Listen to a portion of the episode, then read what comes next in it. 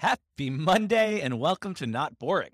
So, I've been writing about a lot of fast growing companies recently. I've been talking to founders of those companies on the podcast. I've been getting very specific on the company and protocol level, but I keep hearing that the macro environment is going to dictate returns in very specific ways. So, I figured it was worth writing a short one on the madness of the crowds and the current financial thing. Before we dive in, please note that as always, none of this is financial advice. I'm not a financial advisor and I'm a terrible trader. This is just meant to be an entertaining commentary on the behavior of the crowd and the wisdom in following it. Hopefully, you disagree with me and it makes you think for yourself. Either way, I hope it's a fun one. Before we get to that, though, I'd love to introduce you to the presenting sponsor of all of Q1's Monday essay reads. That's right, ladies and gentlemen, it is Masterworks. If you love amazingly cool investments, then listen up. I want you all to imagine an asset class, one that's two times more valuable than every Bitcoin combined, one that offers protection from inflation, one that's outpaced the S&P 500 by nearly threefold from 1995 to 2021. This will surprise you, but this magnificent asset class you're imagining is contemporary art. Although it may sound unusual, investing in art is more common than you'd think. I do it, hedge fund managers do it, and most importantly, tons of not boring readers and listeners do it using Masterworks.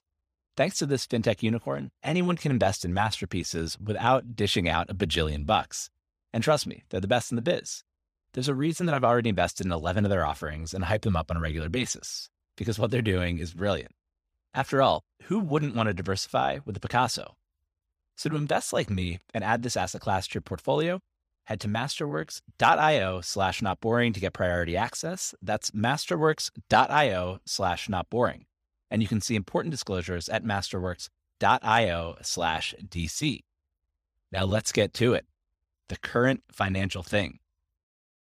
Men, it has been well said, think in herds. It will be seen that they go mad in herds, while they only recover their senses slowly and one by one. It's funny that those who take finance particularly seriously dismiss meme stocks. Leave the memes to the kids they chortle during long bull runs. We'll get back to doing real finance once the bubble bursts and the madness subsides. And then the markets turn and rates go up and a war starts and crypto tanks and growth stocks tank and meme stocks really tank and startups will inevitably, once they're forced to raise and mark to market, tank. Be careful out there. There's going to be a lot more pain. Rates will continue to rise and multiples will continue to compress, and companies will need to tighten their belts, and growth will slow, and senior leadership will leave, and growth will slow further, and all but a few of the best startups, let alone crypto projects, will die. Which is funny because this too is a meme. It's a story that people tell each other to cut through all of the trillions of things they could be paying attention to. Retelling this story is a way for people to signal that they too get it, that they too take finance seriously, that they too are looking forward to the separation of wheat and chaff. The difference is, meme stock traders know they're trading a meme. Now, certainly, the growth bears have some math on their side. The higher the discount rate, the lower the present value. But that's easy. That's the same first order thinking that everyone's agreed upon. The idea that printing has led to inflation, which will lead to more hikes, which will kill growth companies and risk assets, is the current financial thing. So everyone talks about rising rates and hyperinflation and war and food shortages and nuclear threats and supply chain issues and energy prices and IPO windows slammed shut. They create and may often feel fear, uncertainty, and doubt, or FUD. The markets are too complex for anyone to know with the degree of confidence with which some people pretend to know what's going to happen tomorrow, let alone in a week, a month, or a year. That's what memes are for. That's why people agree on the current financial thing. Throw in Twitter's algorithmic feed, and people can come to agree with each other more strongly, more quickly than ever before.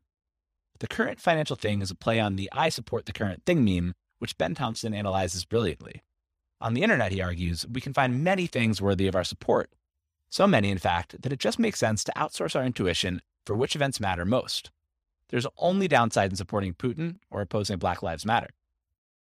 Opposing the current financial thing, however, or at least realizing that when everyone agrees that the market is going to tank, they're probably wrong or too late or off timing, might hold some alpha. In fact, trading on the predictable ways that humans react in times of panic drives the most successful quantitative hedge fund of all time. Rentech's FUD eating algorithms. Humans are so predictably irrational that the best performing hedge fund in the world has outperformed the market by 1000x since 1988, in large part by trading on our fear uncertainty, and doubt. Renaissance Technologies, or Rentech, is a quant fund founded by mathematician Jim Simons. Quant fund means that instead of people choosing which assets to buy and sell, Rentech's mathematicians, statisticians, physicists, and shape rotators generally build algorithms that trade assets based on the patterns they find in enormous amounts of real time data. Rentech's original fund, the Medallion Fund, is legendary. Since inception in 1988, it has generated 39% annualized returns net of fees. That's particularly notable because it charged 5% management fees and 44% performance fees, whereas a standard fund charges 2 and 20. Nick Maggiulli wrote a great piece going over all the mind-blowing ways the numbers were impressive in of dollars and data, like the fact that $1 invested in 1988 would be worth $19,518 in 2018. Obviously, given the performance, understanding how Rentech does it has been a fascination of finance types for a long time. In 2019, Gregory Zuckerman published an excellent book, The Man Who Solved the Market How Jim Simons Launched the Quant Revolution, that gives the most complete glimpse. So, how does Rentech do it? The heart of the Medallion Fund strategy is to bet on mean reversion, the idea that prices come back to their long term average trend after asset prices go out of whack. But how and why do prices get out of whack in such a way that the algorithms have been able to consistently take advantage of them for over 30 years? Medallion researcher Kresimir Penavic gave a simple explanation that stuck with me since reading it. He said, What you're really modeling is human behavior. Humans are most predictable in times of high stress. They act instinctively and panic. Our entire premise was that human actors will react the way that humans did in the past. We learned to take advantage. The most successful 30 year run in the history of finance essentially boils down to efficiently trading the fact that humans are, as Duke econ professor Dan Ariely would say, predictably irrational, particularly when we're scared. In that sense, Medallion is kind of a mirror turned on humanity, existing as an abstraction layer above our petty day to day actions. Its returns can be viewed as almost an index of how predictably irrational humans are at any given time and how easy it is for the robots to take advantage of our silly human emotion. Want to guess its three best years? The fund's three best years were 2000, 2008, and 2020, when it gained 98.5%, 82.4%, and 76%, respectively. Those three years, of course, coincided with the dot com crash, the global financial crisis, and COVID. While us humans panicked, Medallion's robot traders laughed. Most recently, just a few months after Zuckerman released his book, the world fell apart and then recovered in the span of a few days in March 2020. The Medallion Fund returned 76% in 2020, even as Rentech's other funds, funds with longer holding periods that are less responsive to human emotion, underperformed. Medallion performed best in the worst markets. In other words, Medallion's algorithms do best when humans are all in agreement that everything is going to shit. Medallion feeds on FUD. I can't find any information on how Medallion performed in 2021 or thus far in 2022, but I'd wager that it's had an exceptionally strong couple of months. Humans are doing that FUD thing again. FUD season. The past few months in the market have felt surreal. We've all known a pullback was coming at some point in private markets, crypto, and public growth equities. We all knew rates were going to go up. We all knew inflation was increasing, even if it didn't show up in CPI. Everyone has predicted all this for months. Some have been predicting it for years. But when the crash actually came, people got scared. The dips that they were so looking forward to buying became a lot less appealing when they actually arrived. Part of the reason is the facts on the ground both are different and feel different when they're actually happening. Six months ago, for example, very few people would have predicted that the Fed finally raising rates would coincide with a new war, let alone this specific new war between Russia and Ukraine, with all the fear and sadness and anger that war brings. It would have been difficult to imagine the actual feeling of waking up and seeing big red numbers each morning, and then reading smart people saying that things were likely to be bad for a long time.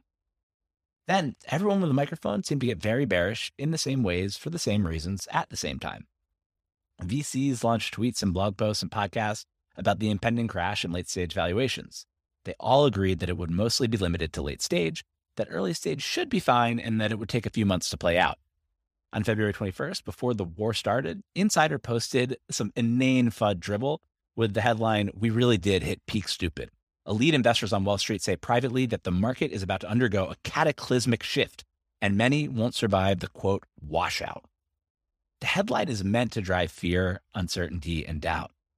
Will I survive? It dares the reader to ask. Read on, and Linette Lopez quotes a series of value investors and short sellers, the group of people most desperate for a crash, and holds up their word as gospel. The article doesn't wonder if maybe there might be a sustained pullback, but declares confidently that we're going to have a washout and that there will be few survivors. It's FUD. Now, this is Insider. It's known to be a little sensationalist, but it's also a perfect cartoonish encapsulation of the mood more broadly. Everyone seems to be certain about how things are going to play out, and it's going to be bad.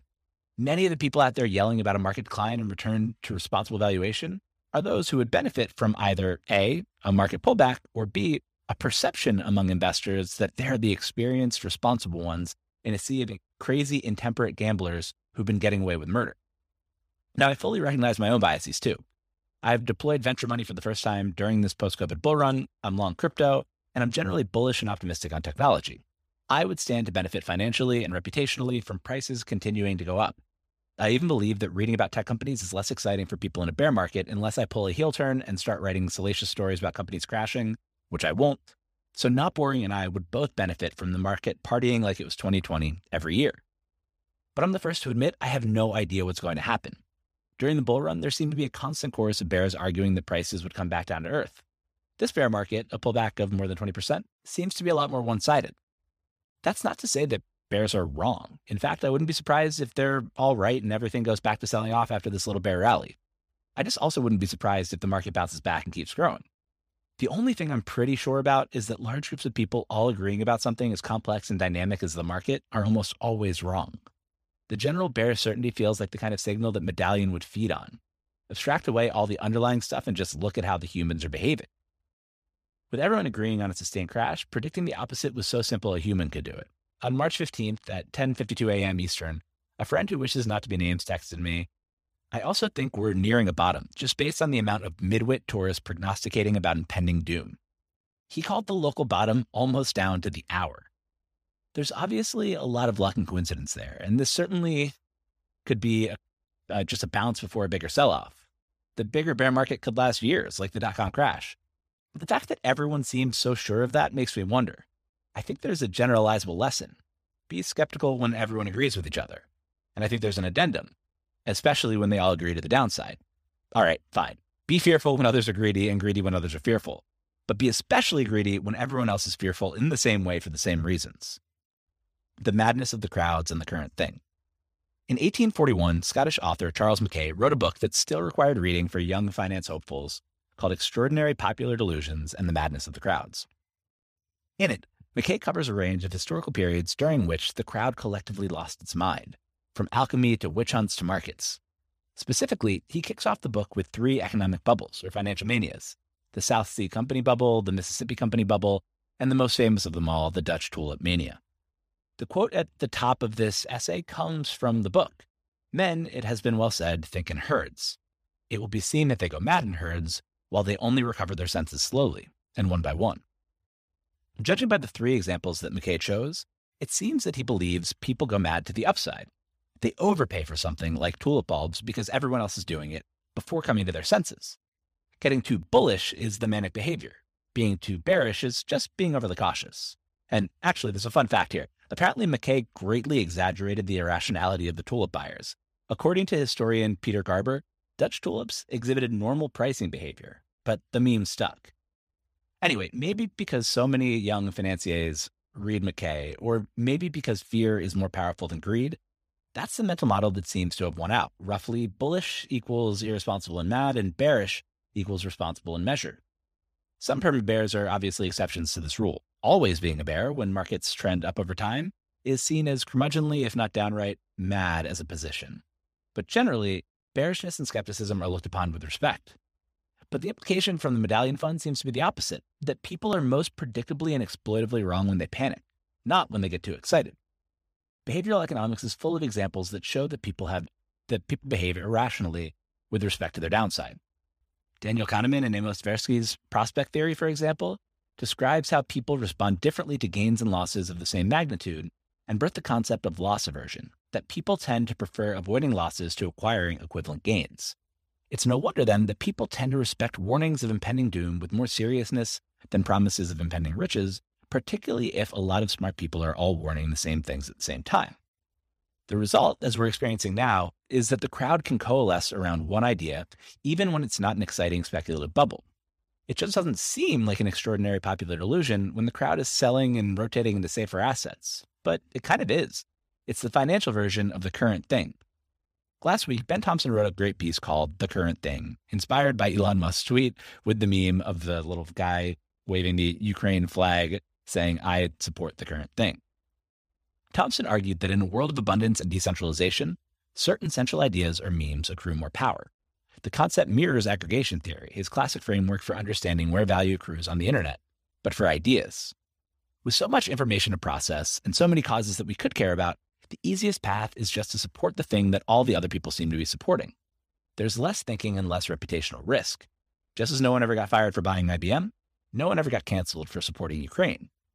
Similarly, it seems that given such an intensely complicated world and global financial system, it's easier to outsource macro thinking to the most experienced, confident, and sober voices in the room.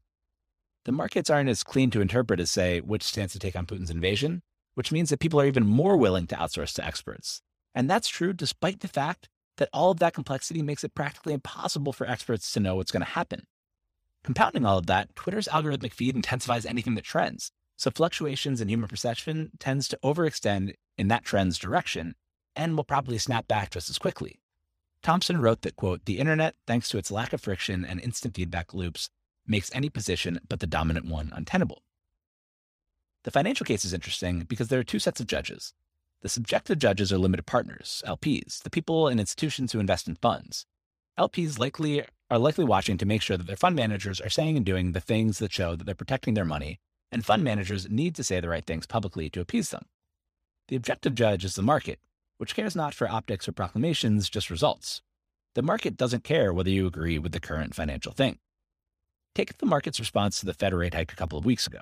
On March 16th, the Fed approved a 0.25% rate hike, the first since December 2018, and kept up its hawkish language, something that the current financial thing would suggest is bearish for growth assets. In response, tech and crypto rallied, with the NASDAQ making its biggest four day move since it bounced back from the COVID tank in March 2020. What happened? Maybe it's that they focused on the front of the curve, which is relatively better for growth assets like tech. Maybe it's that China vowed support for economic growth and capital markets in an unexpectedly pro markets move right around the same time. Maybe it's that bad things were priced in. Maybe it's that the bears got tired. Maybe it's a mix of all of the above or something else. Point is, the market doesn't care, and I don't fucking know. And I find it hard to believe that if anyone does, they're leaking their alpha in real time on Twitter. But that doesn't stop people from pretending that they know how this global weave of macro factors interacting and influencing each other in unpredictable ways in real time is going to work. So that's the macro level. Take the areas where I'm more comfortable crypto and startups. After crypto crashed off its highs, for example, the sober voices quickly turned bearish on price. Smart traders knew that there was more pain ahead. The rational ones looked at the charts and predicted that Bitcoin would hit the 29K range before bouncing back, or that ETH would retest 1700 before climbing. Between the charts and the macro, it was a practically foregone conclusion. Retesting the lows and wiping out shitcoins was crypto's the current financial thing. Then, without bottoming anywhere near those prices, crypto started coming back in line with broader growth in tech market, bouncing from a low of 2472 up to about 3350 right now. Now, prices very well may still retest last spring's lows before this is all said and done, but they might not. Certainly, it hasn't played out the way that many of the confident predictors have predicted to date. Or take startups. Over the past few weeks, a lot of VCs have formed a consensus around how macro is going to play out and what that's going to mean for startup valuations and opportunities for liquidity. This all in podcast conversation sums up that point of view most cleanly. It's one that I linked to in the post, and I expect that it will become the industry Schelling point in the coming days. Now, to be clear, David Sacks, Chamath, and Brad Gerstner just expressed this idea clearly on a platform a lot of people listen to and share. Their pre- opinions reflect those that many of the smartest, most experienced people in the space have held for weeks or months. The current financial thing in venture is to invest in great companies at reasonable valuations, which, of course, and to advise companies to conserve cash and get profitable. And that strategy, biding time until late stage prices come in line, may very well be correct for the time being. The scary part is just how much consensus is forming around the same idea and how silly any other idea seems. Imagine going on podcast right now and saying that you're bullish on late stage private tech companies at these valuations and arguing that enterprising investors should get out there and invest while everyone's focused elsewhere. Or imagine telling late stage founders to double down on growth while all their competitors retreat into profitability mode. Or imagine not agreeing that late stage companies that raise at high multiples are in trouble while early stage companies are probably okay. I'm not even saying that I don't agree with the general sentiment. It would be great to invest in future $100 billion companies at 20x revenue multiples instead of 100x. I'm merely highlighting that I doubt it's as simple as it's being presented, and that any idea that doesn't align with the current financial thing looks silly in the moment. Simplicity and consensus give the illusion of safety. But there's a clear and important difference between the current thing and the current financial thing upside. Going against the crowd on the current thing is practically all downside. Imagine tweeting in support of Putin under your real name as an American or European. Going against the crowd on the current financial thing, though, holds the potential for upside. From the outside, that seems to be an incredibly oversimplified and dumbed down explanation for how the Medallion Fund has done so consistently well. Dispassionately betting on mean reversion after humans overreact is easier for an algorithm, an algorithm to do in a series of millions of quick trades in an ongoing manner than it is for a human to do, particularly in a bear market. And running away from danger and retreating to the safety of a group is hardwired into our DNA. And maybe the current financial thing is right this time. And this is the dot com bubble or global financial crisis all over again. And companies better get lean or perish. Again, I don't know. But I do know that a lot of people seem to be outsourcing their thinking to anyone with experience, a very strong grasp of the first order consequences of current market dynamics, and a confident recommendation on what to do. As a result, there seems to be an awful lot of consensus for something that is far too complex for consensus. That's not to say that anyone's wrong or that there's no way to predict some of the things that are going to happen. Sequoia's 2008 RIP Good Times deck is legendary for a reason. Getting conservative in 2008 was a smart play. The pain lasted another year.